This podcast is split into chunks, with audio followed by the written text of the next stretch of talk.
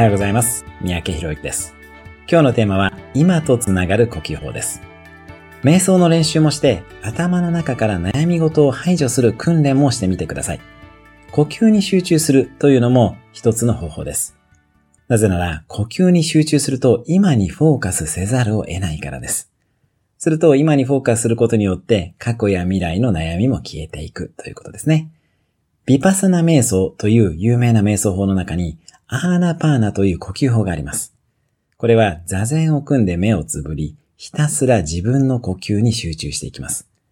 具体的には、鼻息を上唇で感じます。上唇の皮膚に意識を集中することで、鼻息を感じていくんですね。そうすることで今とつながっていきます。今日のおすすめアクションです。上唇に意識を集中する呼吸法を目を閉じて今から1分間やってみましょう。